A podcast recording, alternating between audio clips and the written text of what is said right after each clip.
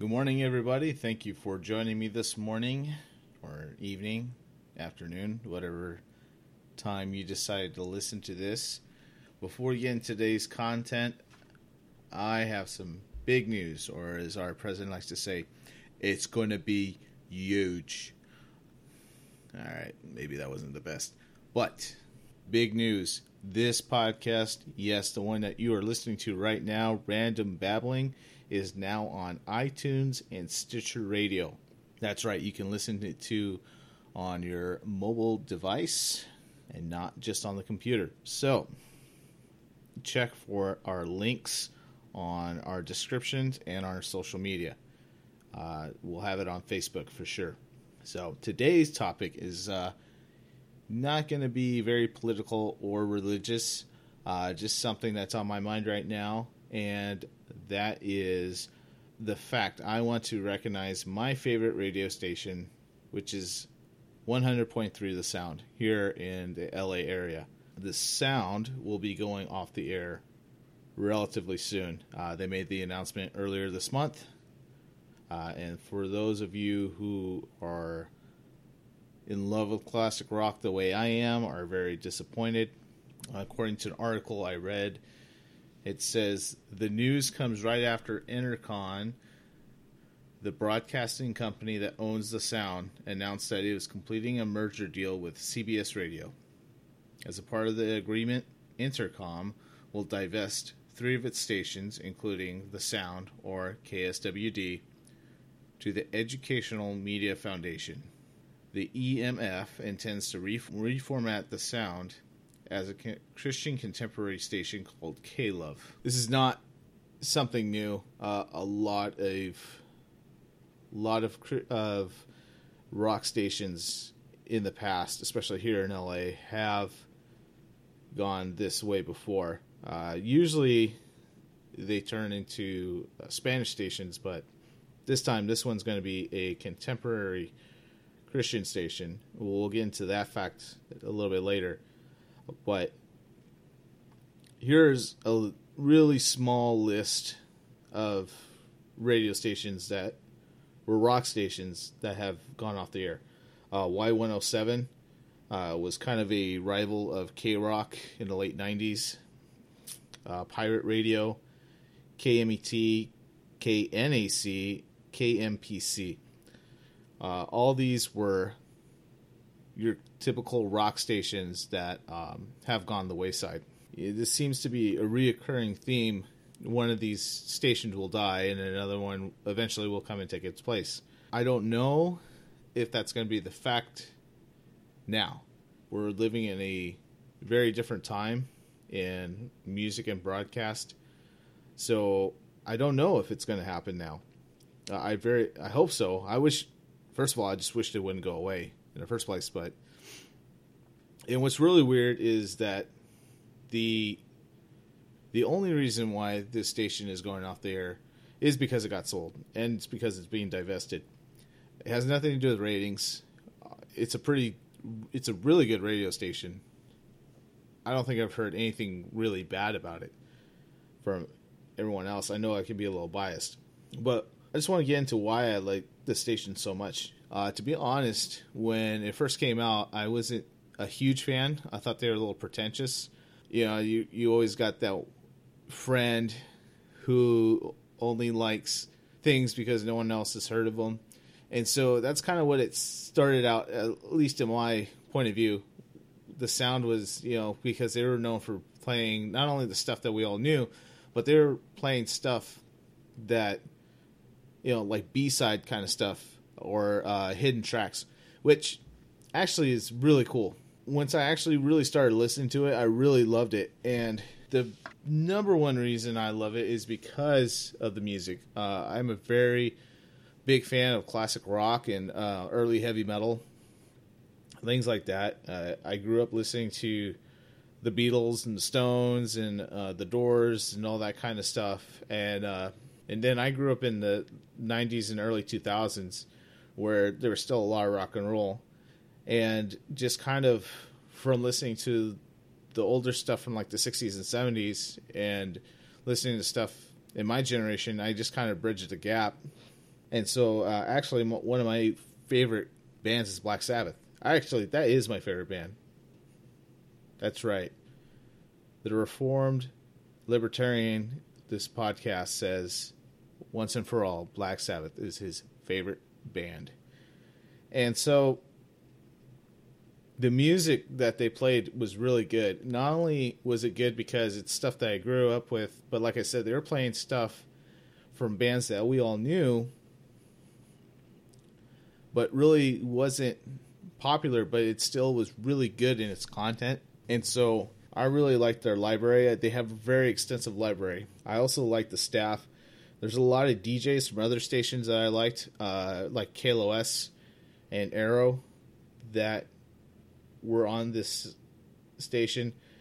DJs like Uncle Joe Benson, Rita Wilde, Cynthia Fox, uh, Mark Thompson used to have used to be on Mark and Brian in the morning on KLOS. He had his own little uh, morning zoo, as Marc Maron likes to call it. Really funny guy. And then there were some DJs that I liked that I didn't know from before, like Andy Chanley and Gina Grad. Andy Chanley's really good. He's he knows a lot about the music. He knows a lot about the history behind the music. So it makes for a very good listening experience. Whether you're someone who grew up with it or someone who's hearing it from the first time.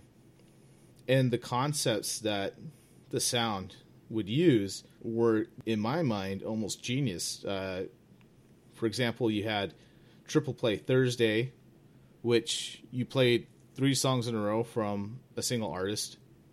So, you know, they put on the doors. You heard three songs from the doors. You heard Jimi Hendrix, three songs from Jimi, Jimi Hendrix. Pretty straightforward.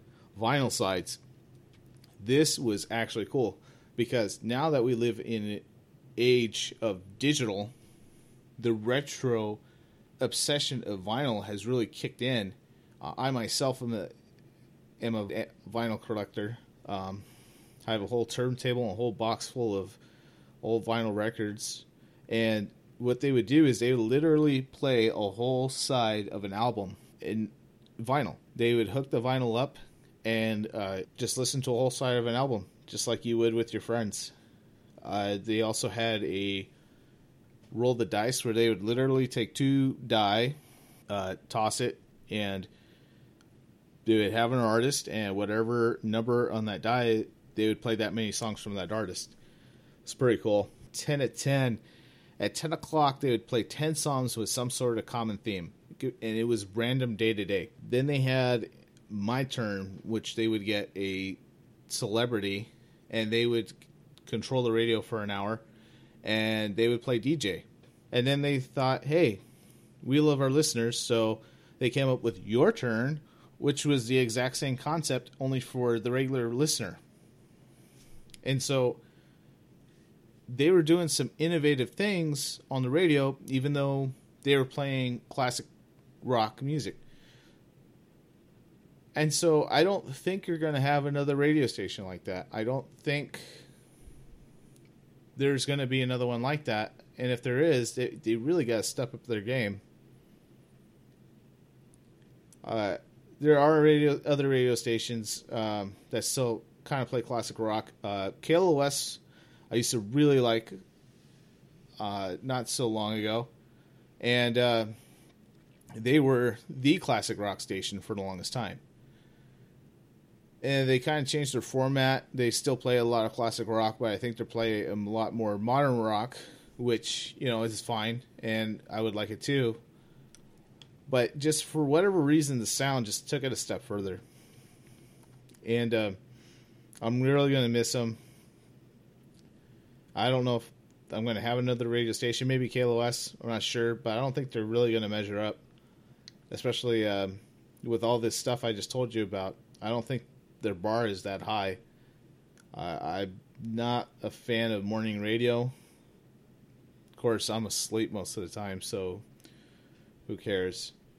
But I just wanted to take a moment uh, we're not going to have a long episode today, but I just want to take a moment and just uh, just say how much I like them and how much I'm going to miss them. I know it's just a radio station, but there's not many radio stations like this. I don't think there's going to be one like this again. And this leaves me with two questions. Actually, let's say three questions. The first one is Do we need another Christian music station? Now, I know this sounds bad, especially me being a Christian, but we already have the fish and we already have Air One. Do we need another Christian music station? Is two enough? Do we need three? Do we need four? Do we need five? I, and obviously, there's nothing. I, I'm a big fan of getting the word of Jesus Christ out on public radio. That's awesome. It really is. But I just don't know how this is going to play out. I really don't know if this is going to be worth it. In my mind, I think something more Christian would be to own the business that's already there and just implement Christian principles and love on the people who work for you. But I don't know if this is anyone's like if anyone can make that call in this situation. I'm not a huge fan of contemporary Christian music, to be honest. I like the Christian music I do listen to is more of like Christian hip hop, like Lecrae and the One One Six Clique, and uh, there's a One One Six crew, Trip Lee, Shyland, guys like that. Also like guys like Demon Hunter. Those guys are really good. They're more. They're actually heavy metal. Uh, there's a couple of Christian bands in the '90s that I kind of like. Uh, Orange County Supertones, really big in the late '90s. Uh, also, Plankeye, uh, MXPX. They were kind of they were a Christian punk band. They kind of went crossed over and came back. Uh, so you know, that's the kind of stuff I like. I don't know if I'm gonna get into this. Don't want to discount it at all, but we'll see. And also, what's the future of radio? With smartphones and the internet, people aren't listening to AM FM radio like they used to. It's still around. It's still kicking. It's the f- oldest form of uh, broadcasting that's around. But I just don't know with people using these devices, especially like for example, what you're listening to right now.